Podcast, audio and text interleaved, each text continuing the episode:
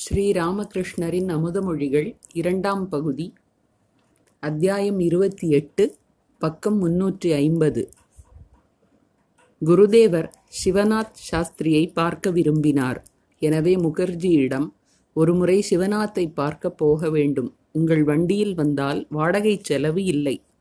முகர்ஜி அப்படியே சுவாமி ஒரு நாள் ஏற்பாடு செய்கிறோம். ஸ்ரீராமகிருஷ்ணர் பக்தர்களிடம் நல்லது. அவர்கள் என்னை லைக் செய்வார்களா? அவர்கள் பிரம்ம சமாஜத்தினர் உருவவாதிகளை நிந்திக்கிறார்களே. மகேந்திர முகர்ஜி தீர்த்த யாத்திரை செல்ல இருந்தார். அதை குருதேவரிடம் தெரிவித்தார். ஸ்ரீராமகிருஷ்ணர் சிரித்தவாறே அதெப்படி அப்பா பக்தி முளை தோன்றியும் தோன்றாமலும் இருக்கிறது. அதற்குள் போகப் போகிறாயா? முதலில் முளை பிறகு மரம் அதன் பிறகு பழம். இப்போதுதான் உன்னுடன் நான்கு வார்த்தைகள் பேசியிருக்கிறேன். மகேந்திரர் சுவாமி சிறிது சுற்றி வர வேண்டுமென்று ஆசை வந்துவிட்டது. விரைவில் திரும்பி விடுவேன். மாலை ஐந்து மணி இருக்கும். குருதேவர் எழுந்தார். பக்தர்கள் தோட்டத்தில் உலவிக் கொண்டிருந்தனர். பலர் விரைவில் விடைபெற்றுச் செல்ல இருந்தனர். குருதேவர் வடக்கு வராந்தாவில் ஹாஸ்ராவுடன் பேசிக் கொண்டிருந்தார். குஹவம்சத்தைச் சேர்ந்த அன்னதா குஹனிடம் சில நாட்களாக நரேந்திரர் அடிக்கடி போய் வந்து கொண்டிருந்தார். ஹாஸ்ரா குஹவம்சத்தைச் சேர்ந்தவன் அன்னதா கடுந்தவம் செய்வதாக கேள்விப்பட்டேன். மிகவும் குறைவாகத்தான் சாப்பிடுகிறானாம். சாதம் நான்கு நாட்களுக்கு ஒரு முறைதானாம். ஸ்ரீராமகிருஷ்ணர் அப்படியா? எந்த வேடத்தால் இறைவனை அடைவது என்று யாருக்கு தெரியும்? ஹாஸ்ரா நரேந்திரன் ஆகமணி பாடினான் ஸ்ரீராமகிருஷ்ணர். பரபரப்புடன் எப்படி இருந்தது? கிஷோரி அருகில் நின்று கொண்டிருந்தான். குருதேவர் அவனிடம் என்னப்பா நன்றாக இருக்கிறாயா? குருதேவர் மேற்கு புறவட்ட வராந்தாவில் நின்று கொண்டிருந்தார். ஷரத் காலம் காவி நிற கம்பளிச் சட்டை அணிந்திருந்தார். நரேந்திரரிடம் நீ ஆகமணி பாடினாயா? என்று கேட்டுக்கொண்டே வராந்தாவிலிருந்து இறங்கி வந்து நரேந்திரருடன் கங்கை கரைக்கு சென்றார். மாவும் உடனிருந்தார். நரேந்திரர் பாடினார் புகுந்த நாள் முதல் புதியவர் வீட்டில் மகளே உமையே எப்படி வாழ்ந்தாய் குருதேவர் நின்றபடியே பாட்டை கேட்டுக்கொண்டிருந்தார் கேட்டவாறே சமாதியில் ஆழ்ந்தார். இன்னும் இருள் சூழவில்லை. சூரியன் மேற்கு திசையில் கொஞ்சம் தெரிந்து கொண்டிருந்தான். குருதேவர் பரவச நிலையில் நின்று கொண்டிருந்தார் அவர் அருகில் வடக்கு முகமாக ஓடிக்கொண்டிருந்தாள் கங்கை. சற்று முன்புதான் நீரேற்றம் தொடங்கியிருந்தது. அவருக்கு பின்னால் பூந்தோட்டம் வலதுபுறம் நகபத்தும் பஞ்சவட்டியும் அருகில் நரேந்திரர் நின்று பாடிக்கொண்டிருந்தார். இருள் சூழ ஆரம்பித்தது. நரேந்திரர் முதலிய பக்தர்கள் குருதேவரை வணங்கி விடைபெறலாயினர். குருதேவர் அறைக்கு திரும்பி அன்னையின் திருநாமத்தை உச்சரித்து அவளை சிந்திக்கத் தொடங்கினார். அடுத்துள்ள தமது தோட்ட வீட்டிற்கு அன்று எதுமல்லிக் வந்திருந்தார். வரும்போதெல்லாம் ஒருவரை அனுப்பி குருதேவரை அங்கே வரவழைப்பார். வழக்கம் போல் அன்றும் ஆள் அனுப்பியிருந்தார். குருதேவரும் செல்வதாக இருந்தார்.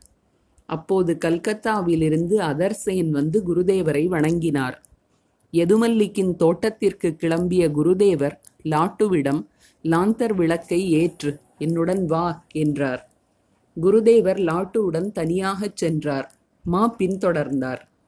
ஸ்ரீராமகிருஷ்ணர் மாவிடம் நீ நாராயணனை ஏன் அழைத்து வரவில்லை? மா நானும் உங்களுடன் வரட்டுமா? ஸ்ரீராமகிருஷ்ணர் வர விரும்புகிறாயா? அதர் டதர் எல்லாம் இங்கு இருக்கிறார்களே பரவாயில்லை வா வழியில் முகர்ஜி சகோதரர்கள் நின்று கொண்டிருந்தனர்.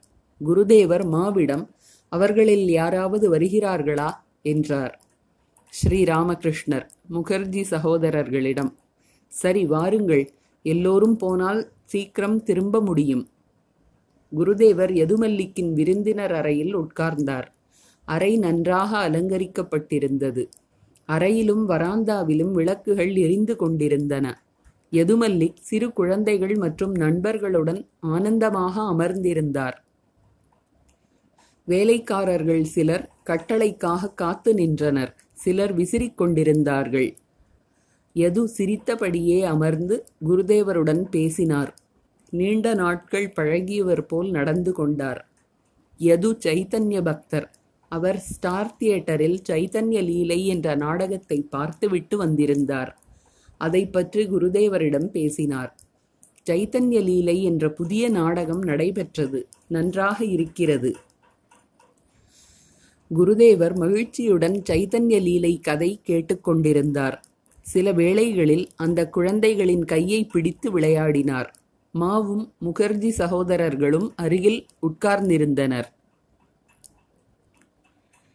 அதர்சேன் கல்கத்தா முனிசிபாலிட்டியில் உதவி சேர்மேன் வேலைக்கு முயற்சி செய்து கொண்டிருந்தார்.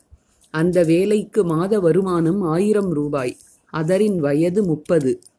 ஸ்ரீராமகிருஷ்ணர் எதுவிடம்? என்ன அதருக்கு அந்த வேலை கிடைக்கவில்லையா?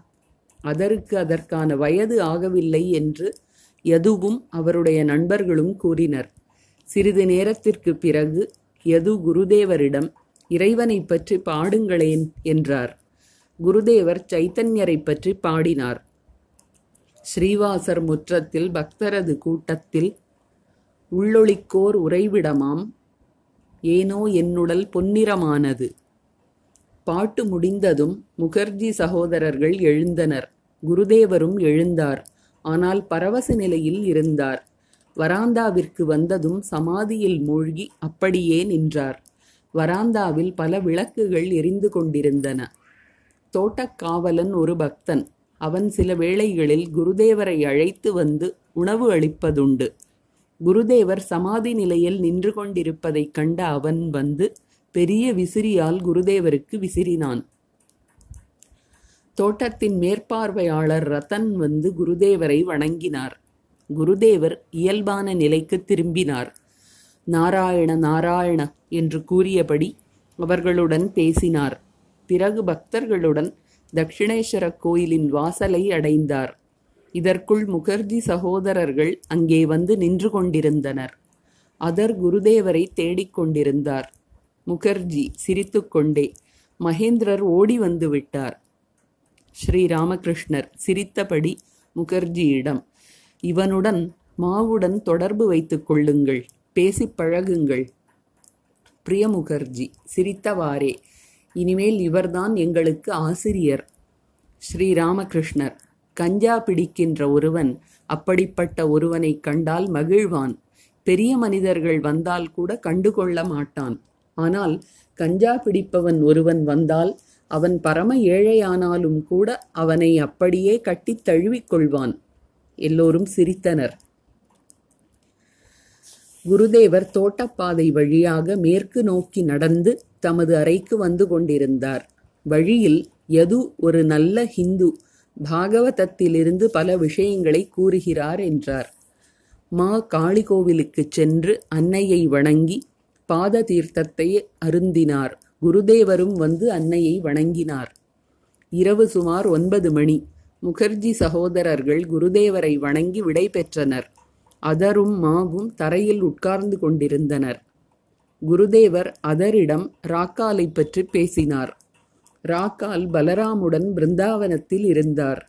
அவர் நோயுற்றிருப்பதாக கடிதம் வந்திருந்தது. இதை கேட்டு இரண்டு மூன்று நாட்களாக குருதேவர் கவலை கொண்டிருந்தார். மதிய உணவு வேளைகளில் ஹாஸ்ராவிடம் போய் அவனுக்கு ஏதாவது ஏற்பட்டு விடுமா என்று கேட்டு குழந்தை போல் அழுவார். அதர் ராக்காலுக்கு பதிவு தபால் அனுப்பியிருந்தார். ஆனால் இன்று வரை எந்த பதிலும் வரவில்லை. ஸ்ரீராமகிருஷ்ணர் நாராயணனுக்கு பதில் வந்துவிட்டது உனக்கு மட்டும் வரவில்லையா? அதர் ஆம் சுவாமி இன்னும் வரவில்லை.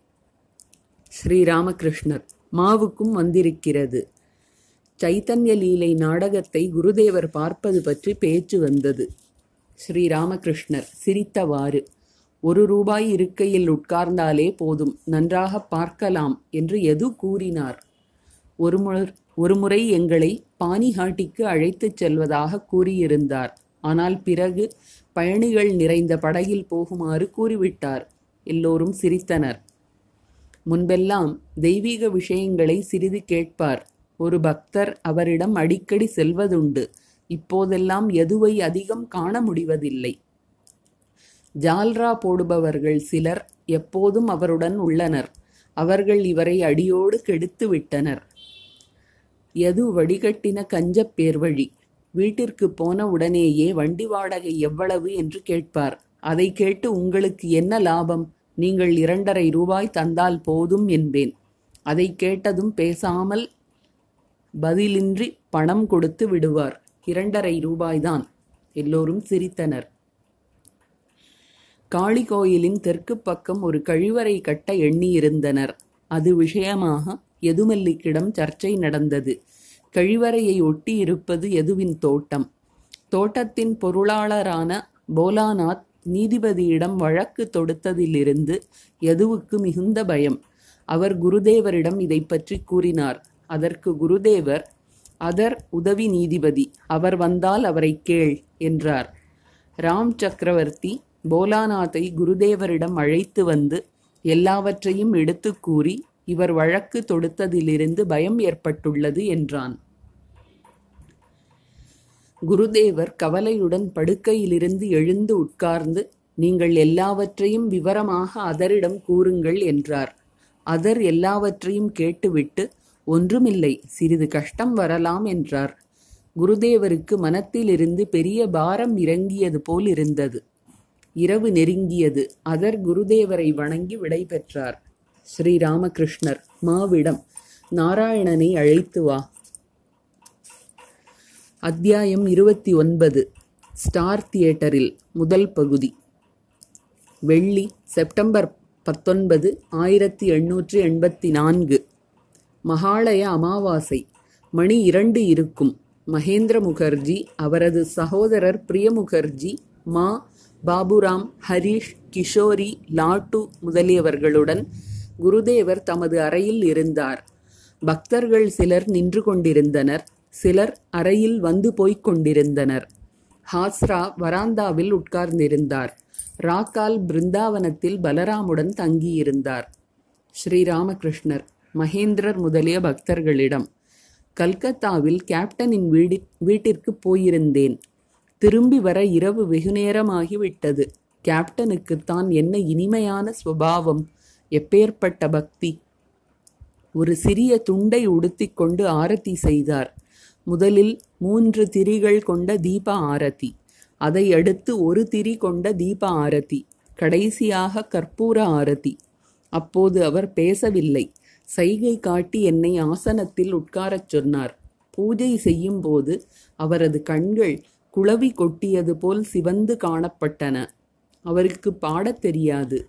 ஆனால் ஸ்லோகங்கள் அழகாகச் சொல்வார். தாயாரை ஆசனத்தில் அமரச் செய்து அவர் கீழேதான் உட்காருவார். அவரது தந்தை ஆங்கிலப் படையில் படைத்தலைவராக இருந்தார். போர்க்களத்தில் ஒரு கையில் துப்பாக்கி ஏந்தி மற்றொரு கையால் சிவபூஜை செய்வார். அவரது படை வீரர்கள் அவருக்கு சிவலிங்கம் செய்து தருவார்கள். சிவபூஜை செய்யாமல் தண்ணீர் கூட குடிக்க மாட்டார். அவருக்கு வருட வருமானம் ஆறாயிரம் ரூபாய். கேப்டன் தன் தாயாரை அடிக்கடி காசிக்கு அனுப்புவார். அங்கு பனிரெண்டு பதிமூன்று வேலையாட்கள் அவளுக்கு சேவை செய்வார்கள். செலவு எக்கச்சக்கமாகும். கேப்டனுக்கு வேதாந்தம் கீதை பாகவதம் எல்லாம் மனப்பாடம். கல்கத்தாவின் பெரிய மனிதர்கள் பொதுவாக மிளேச்சர்களின் பழக்கங்களை கடைபிடிப்பதாக அவர் கூறுவார். முன்பு ஹடயோகம் பழகி வந்தார். அதன் காரணமாகத்தான் நான் சமாதி நிலையிலோ பரவச நிலையிலோ இருந்தால் மெதுவாக என் தலையை தடவிக் கொடுப்பார். கேப்டனின் மனைவி கோபாலனை வணங்கி வந்தாள். இம்முறை அவளிடம் அதிக கஞ்சத்தனம் இருக்கவில்லை. அவளுக்கும் கீதை முதலியவை தெரியும். அவர்களிடம்தான் என்ன பக்தி? என் விஷயமோ உட்கார்ந்த இடத்திலேயே கை கழுவுவேன். பல் குத்துவதும் கூட அங்கேயேதான். அவர்கள் ஆட்டுக்கறி சமைப்பார்கள். அது பதினைந்து நாட்கள் கெடாமல் இருக்கும் என்றார் கேப்டன். உடனே அவரது மனைவி இல்லை இல்லை ஏழு நாட்கள்தான் என்றாள். ஆனால் சமையல் நன்றாக இருந்தது. கூட்டு முதலியவற்றை கொஞ்சமாகத்தான் பரிமாறுவார்கள். நான் அதிகம் உண்பதால் இப்போதெல்லாம் எனக்கு அதிகமாக கொடுப்பார்கள். உணவு முடிந்ததும் கேப்டனோ அவரது மனைவியோ எனக்கு விசிறுவார்கள். ஆழ்ந்த பக்தி உள்ளவர்கள் சாதுக்களை மிகவும் மதிக்கின்றனர். வட இந்தியர்களுக்கு சாதுக்களிடம் நல்ல பக்தி உண்டு. ஒருமுறை நேபாளத்தைச் சேர்ந்த ஜான் பகதூரின் பிள்ளைகளும் மருமகள் மருமக்களும் இங்கு வந்திருந்தார்கள். கால் சட்டைகளை கழற்றிவிட்டு வேறு உடை அணிந்து பயபக்தியுடன் என்னை பார்க்க வந்தனர். கேப்டனும் நேபாளத்தைச் சேர்ந்த ஒரு பெண் கேப்டனுடன் வந்தாள். நல்ல பக்தை திருமணம் ஆகாதவள் கீத கோவிந்த பாடல்களெல்லாம் மனப்பாடம். அவளுடைய பாட்டை கேட்பதற்காக துவாரகா பாபு முதலியோர் வந்தார்கள். நான் அவளிடம் இவர்களெல்லாம் உன் பாட்டை கேட்க வந்திருக்கிறார்கள். இவர்களெல்லாம் நல்லவர்கள் பாடு என்றேன். அவள் கீத கோவிந்தம் பாடிய போது துவாரகா பாபுவின் கண்களில் கண்ணீர் வழிந்தது. அடிக்கடி கைக்குட்டையினால் கண்ணீரை துடைத்து கொண்டார். நீ ஏன் திருமணம் செய்து கொள்ளவில்லை? என்று கேட்டதற்கு அவள் நான் இறைவனின் அடிமை.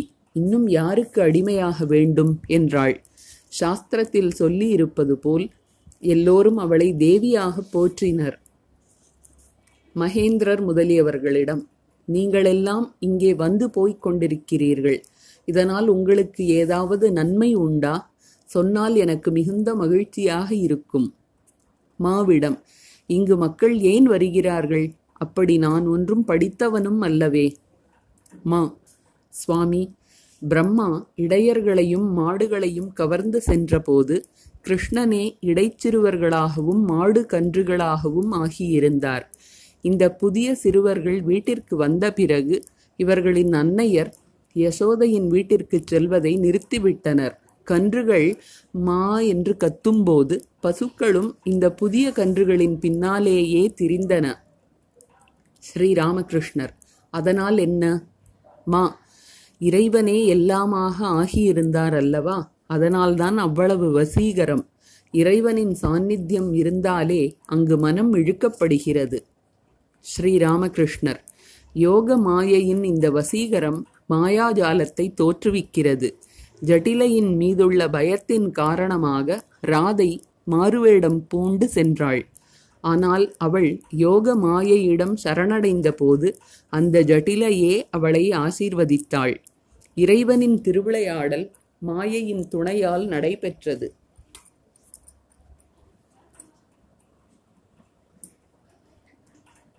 கோபியரின் அன்பு கள்ளக்காதல் போன்றது. கிருஷ்ணன் மீது அவர்கள் பிரேமைப்பித்து கொண்டிருந்தனர். கணவனுக்காக கூட அவ்வளவு ஏங்கவில்லை. அத்தகைய ஒருத்தியிடம் இதோ உன் கணவன் வந்துள்ளான் என்று சொன்னால் வரட்டுமே அதனால் என்ன? வந்தால் சாப்பிடுவார் என்பாள் அவர். என்பாள் அவள். ஆனால் ஒரு ரசிகன் அழகன் நகைச்சுவையாக பேசக்கூடியவன் வந்திருக்கிறான் என்று கேட்டால் போதும். தலை தெறிக்க ஓடுவாள். கதவின் ஓரத்தில் மறைந்து நின்று எட்டிப் பார்ப்பாள். நான் இறைவனை காணவில்லையே. கோபியரைப் போல் அவரிடம் நமக்கு எவ்வாறு வசீகரம் ஏற்படும் என்று நீங்கள் கேட்கலாம். அவரை பற்றி கேட்டாலே அந்த வசீகரம் ஏற்படும். அவனை தெரியாது. பெயரை கேட்டேன். என் மனம் சென்று அவனிடம் ஒட்டிக்கொண்டது. ஒரு பக்தன். கிருஷ்ணன் கோபியரின் துணிகளை திருடியதன் உட்பொருள் என்ன? ஸ்ரீராமகிருஷ்ணர். எட்டு தலைகள் உள்ளன. கோபியர் விஷயத்தில் எல்லா தலைகளும் மறைந்து விட்டிருந்தன வெட்கம் மட்டும் இருந்தது. கிருஷ்ணன் அதையும் விளக்கினார். இறை இறைக்காட்சி கிடைத்தால் எல்லா தலைகளும் மறைந்து விடுகின்றன மகேந்திர முகர்ஜி முதலியவர்களிடம் எல்லோருக்கும் இறைவனிடம் வசீகரம் உண்டாவதில்லை. இது மனப்பக்குவத்தை பொறுத்தது. நல்ல சம்ஸ்காரம் இருந்தால் உண்டாகும். இல்லையென்றால் பாக்பஜாரில் எவ்வளவோ பேர் இருக்க நீங்கள் மட்டும் ஏன் இங்கு வர வேண்டும்? குப்பை கூளங்களில் பெரிதாக எதையும் எதிர்பார்க்க முடியாது. மலைய பர்வதத்தின் காற்று பட்டால் எல்லா மரங்களும் சந்தன மரங்களாக மாறுகின்றன. ஆனால் ஆல் அரசு இலவம் போன்ற மரங்கள் மாறுவதில்லை. உங்களுக்கு பணக்கஷ்டம் இல்லை. சாதாரணமாக யோக நெறியிலிருந்து நழுவியவர்கள் பணம் படைத்தவர்கள் வீட்டில் பிறக்கின்றனர். பிறகு இறைவனை அடைய மீண்டும் தீவிரமாக சாதனை செய்கின்றனர். மகேந்திர முகர்ஜி ஏன் யோக நெறியிலிருந்து நழுவ வேண்டும்? ஸ்ரீராமகிருஷ்ணர் முற்பிறவியில் சாதனைகள் செய்து கொண்டிருக்கும் போது திடீரென்று இன்ப நுகர்ச்சி நாட்டம் தோன்றியிருக்கும்.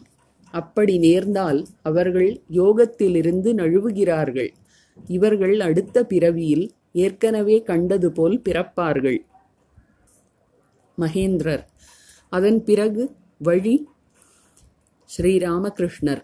ஆசை இருந்தால் இன்ப நுகர்ச்சி நாட்டம் இருந்தால் முக்தி இல்லை. ஆகவே உணவு உடை உடலின்பம் எல்லாவற்றையும் அனுபவித்துவிடு. சிரித்தவாறு நீ என்ன சொல்கிறாய்? உடலின்பம் சொந்த மனைவியுடனா வேறு பெண்ணுடனா? மாவும் முகர்ஜி சகோதரர்களும் சிரித்தனர். இன்ப நுகர்ச்சி நாட்டம் இருப்பது நல்லதல்ல.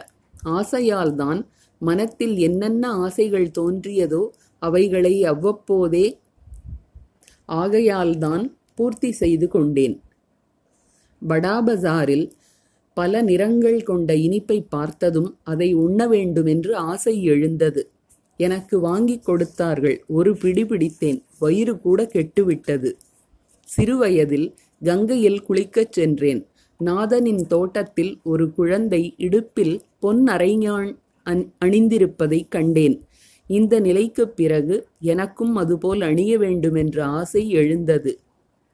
ஆனால் அதிக நேரம் அதை அணிய முடியவில்லை. அணிந்ததும் உள்ளே வாயு கடகடவென்று மேலெழுந்து சென்றது. உடம்பில் பொன் பட்டுவிட்டதல்லவா?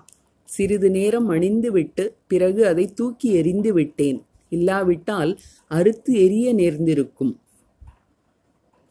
தனேகாலியிலுள்ள பொறி உருண்டை கிருஷ்ணன் நகரிலுள்ள பால்கோவா எல்லாம் சாப்பிட வேண்டும் என்ற விருப்பம் உண்டாயிற்று. எல்லோரும் சிரித்தனர். சம்புவின் தேவி மாகாத்மிய பாராயணத்தை கேட்க வேண்டும் என்ற ஆசை எழுந்தது. அதை கேட்டேன். பிறகு ராஜ் நாராயணனின் பாராயணத்தை கேட்க வேண்டும் என்று தோன்றியது. அதையும் கேட்டேன். அந்த நாட்களில் இங்கே பல சாதுக்கள் வருவார்கள். அவர்களுக்கு உணவளிக்க ஒரு தனி பண்டகசாலை ஏற்படுத்த வேண்டும் என்ற ஆசை எழுந்தது. மதுர்பாபு அதற்கு ஏற்பாடு செய்தார்.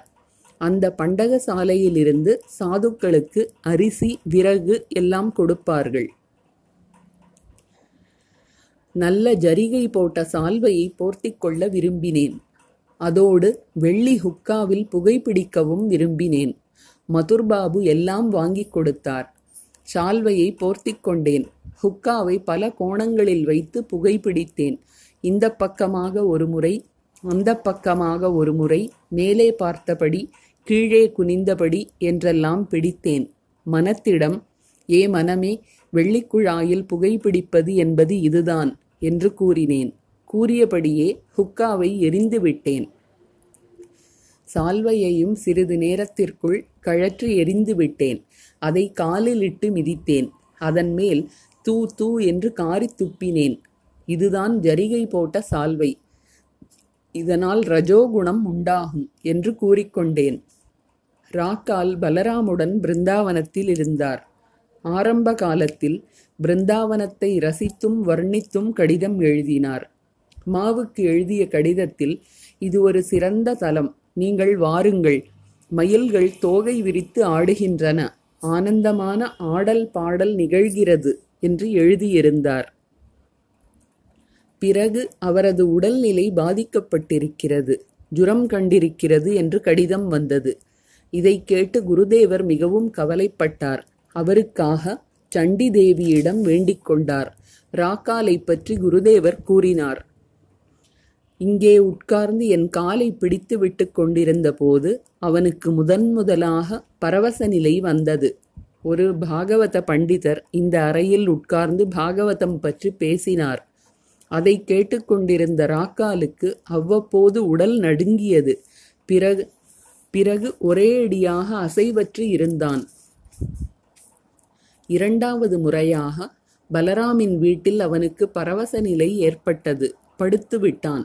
ராக்கால் உருவ வகுப்பைச் சேர்ந்தவன்.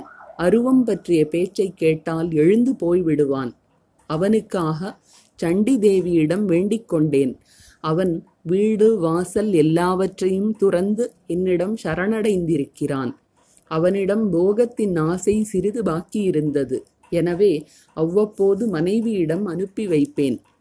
பிருந்தாவனத்திலிருந்து இது நல்ல இடம். மயில்கள் ஆடுகின்றன என்றெல்லாம் இவனுக்கு எழுதியிருந்தான். இப்பொழுது அந்த மயில்கள் இவனை சங்கடத்தில் ஆழ்த்தியுள்ளன. அங்கே பலராமுடன் தங்கியிருக்கிறான். ஆஹா பலராமுக்குத்தான் எவ்வளவு நல்ல இயல்பு.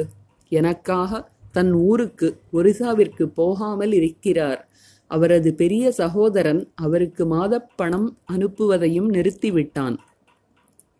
நீ இங்கே வந்து தங்கு. வீ வீணாக ஏன் அவ்வளவு பணம் செலவழிக்க வேண்டும்? என்று எழுதியிருந்தார். ஆனால் பலராம் அதை கேட்கவில்லை. என்னை காண்பதற்காகவே கல்கத்தாவில் தங்கியிருக்கிறார். என்ன இனிய இயல்பு. இரவு பகலாக தெய்வ சிந்தனை. பூமாலை தொடுப்பதுதான் இவரது தோட்டக்காரர்களின் வேலை. செலவை சிறிது குறைப்பதற்காக நான்கு மாதங்கள் பிருந்தாவனத்தில் தங்கியிருப்பார். மாதா மாதம் இருநூறு ரூபாய் பெறுகிறார். நான் இளைஞர்களை ஏன் நேசிக்கிறேன் தெரியுமா? அவர்களின் மனத்தில் காமினி காஞ்சனம் இன்னும் நுழையவில்லை. அவர்களை நித்திய சித்தர்களாக நான் காண்கிறேன்.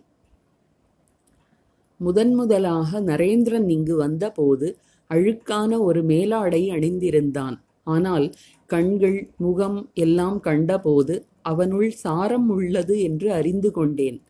அப்போது அவனுக்கு அவ்வளவு பாட்டுக்கள் தெரியாது.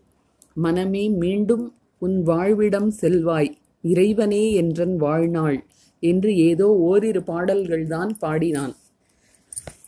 அவன் இங்கு வரும்போது அறை முழுவதும் பக்தர்கள் இருந்தாலும் அவனை பார்த்துதான் பேசுவேன். இவர்களோடும் பேசுங்கள் என்பான் அவன். அப்போதுதான் மற்றவர்களை பார்த்து பேசுவேன்.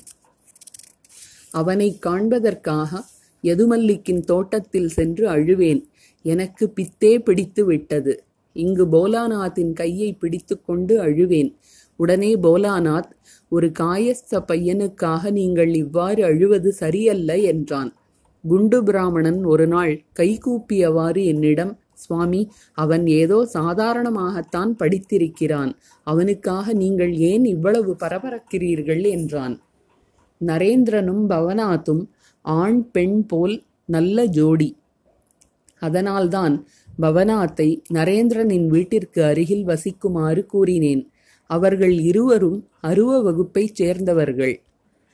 இளைஞர்கள் பெண்களோடு அதிகம் தங்கியிருப்பதையோ அவர்களிடம் அதிகம் தொடர்பு வைத்துக் கொள்வதையோ நான் அனுமதிப்பதில்லை. ஹரிபதன் ஒரு கோஷ்பாரா பெண்ணிடம் சிக்கியிருக்கிறான். அவள் வாத்சல்ய பாவனையை பின்பற்றுகிறாள். ஹரிபதன் அறியா சிறுவன். அந்த பெண்கள் சிறுவர்களைக் கண்டால் இவ்வாறு பழகுகின்றனர். ஹரிபதன் அவளுடைய மடியில் படுத்துக்கொள்வதாக கேள்விப்பட்டேன். அவள் தனது கையால் ஹரிபதனுக்கு உணவு ஊட்டுவாளாம். இதெல்லாம் நல்லதல்ல என்று அவனுக்குச் சொல்லப் போகிறேன். இத்தகைய வாத்சல்ய பாவனையிலிருந்து முறைகேடான பாவனை உருவாகிறது. அந்த நெறியைச் சேர்ந்த பெண்கள் ஆணுடன் சேர்ந்து சாதனை செய்கின்றனர். ஆணை கிருஷ்ணனாக கருதுகின்றனர். அவனை காதல் கிருஷ்ணன் என்கின்றனர். காதல் கிருஷ்ணன் கிடைத்து விட்டானா என்று குரு கேட்கிறார். ஆம் கிடைத்து விட்டான் என்கிறாள் சிஷ்யை. அன்று அந்த பெண் வந்திருந்தாள். சுற்றும் முற்றும் அவள் பார்த்த பார்வை அவ்வளவு சரியாக படவில்லை. அவளிடம் நீ ஹரிபதனை கொண்டு போய் என்ன வேண்டுமானாலும் செய்து கொள். ஆனால் முறைகேடான பாவனையை அவனுள் புகுத்தி விடாதே என்றேன். இளைஞர்கள் இப்போது சாதனை நிலையில் இருக்கிறார்கள். அவர்களுக்கு தேவைப்படுவது வெறும் தியாகம் மட்டுமே. பெண்களின் படத்தை கூட துறவி பார்க்கக்கூடாது நான் இவர்களிடம் பக்தைகளாக இருந்தாலும் உட்கார்ந்து அவர்களுடன் பேசாதீர்கள். நின்றவாறு சிறிது பேசிவிட்டு அனுப்பிவிடுங்கள் என்று கூறுகிறேன். சித்தர்களாக ஆன பிறகும் இவ்வாறு செய்ய வேண்டும். சொந்த நன்மைக்காகவும் மற்றவர்களுக்கு எடுத்துக்காட்டாக இருக்கவும் தான். நானும் கூட பெண்கள் வந்தால் சிறிது நேரத்திற்கு பிறகு கோயிலுக்கு போங்கள் என்பேன். அவர்கள் எழுந்திருக்காவிட்டால் நானே எழுந்து விடுவேன். என்னை பார்த்து மற்றவர்களும் கற்றுக்கொள்வார்கள். அது சரி இந்த இளைஞர்கள் இங்கு வருகிறார்கள். நீங்கள் எல்லோரும் வருகிறீர்கள். இதன் பொருள் என்ன? இதற்குள் என்னுள் கட்டாயமாக ஏதோ உள்ளது. இல்லாவிட்டால் எவ்வாறு வசீகரம் ஏற்படும்? ஏன்தான் வசீகரம் ஏற்பட வேண்டும்? ஷிஹோரில் ஹிருதயனின் வீட்டில் இருந்தபோது என்னை ஷியாம் பஜாருக்கு அழைத்துச் சென்றார்கள். அவர்கள் சைத்தன்ய பக்தர்கள் என்பது தெரிய வந்தது. கிராமத்தில் நுழைவதற்கு முன்பாகவே எனக்கு காட்சி கிடைத்தது. சைத்தன்யரை கண்டேன். என்ன ஒரு வசீகரம்? ஏழு நாட்கள் இரவு பகலாக ஒரே மக்கள் கூட்டம். இடைவிடாமல் பாடலும் ஆடலும் தான் சுவரில் மக்கள் மரத்தில் மக்கள். நட்வர் கோஸ்வாமியிடம் கோஸ்வாமியின் வீட்டில் இருந்தேன். அங்கும் இரவு பகலாக மக்கள் கூட்டம்தான். காலையில் தப்பித்து ஓடி ஒரு நெசவாளியின் வீட்டில் சிறிது ஓய்வு கொள்வேன். சிறிது நேரத்திற்கெல்லாம் அங்கும் கூடிவிடுவார்கள். கையில் மிருதங்கம் தாளம் எல்லாம் கொண்டுதான் வருவார்கள். மீண்டும் தகிட தகிட தொடங்கிவிடும். சாப்பாடெல்லாம் மூன்று மணிக்குப் பிறகுதான். ஏழு முறை இறந்து மீண்டும் உயிர் பெற்றெழும் ஓர் அற்புத மனிதன் வந்திருக்கிறான் என்று எங்கும் பேச்சாகிவிட்டது. எங்கே எனக்கு சூடும் அதனால் தலை சுற்றலும் வந்துவிடுமோ என்று பயந்து ஹிருதயன் என்னை திறந்த வெளிக்கு இழுத்துச் செல்வான். அங்கும் எறும்பு சாறை போல் மக்கள் கூட்டம் தொடரும். மத்தளம் ஜால்ரா இவற்றின் தகிட தகிட தாள ஓசைதான் முழங்கும். நாங்கள் என்ன கீர்த்தனங்கள் கேட்டதில்லையா? என்று ஹிருதயன் அவர்களை கடிந்து கொள்வான். அங்குள்ள கோசாயிகள் சண்டைக்கு வந்தனர். அவர்களுக்கு சேர வேண்டிய தட்சிணையை தட்டிப்பறிக்க நாங்கள் போயிருக்கிறோம் என்பது அவர்களின் எண்ணம். ஆனால் நான் ஒரு சிறு துணியை கூட நூல் இழையை கூட தொடவில்லை என்பதை கண்டபோது யாரோ ஒருவன் என்னை பிரம்மஞானி என்றான். அதை கேட்ட அந்த கோசாயிகள் என்னை சோதிக்க விரும்பினர். அவர்களில் ஒருவன் இவர் மாலையோ திலக்கமோ அணியவில்லையே என்று கேட்டான். அவர்களுக்குள்ளேயே வேறொருவன் தென்னை மட்டை தானே விழுந்து விட்டது என்றான். தென்னை மட்டை உதாரணத்தை நான் அங்குதான் கற்றுக்கொண்டேன். ஞானம் உதித்தால் தளைகள் தாமாக கழன்று வீழ்கின்றன.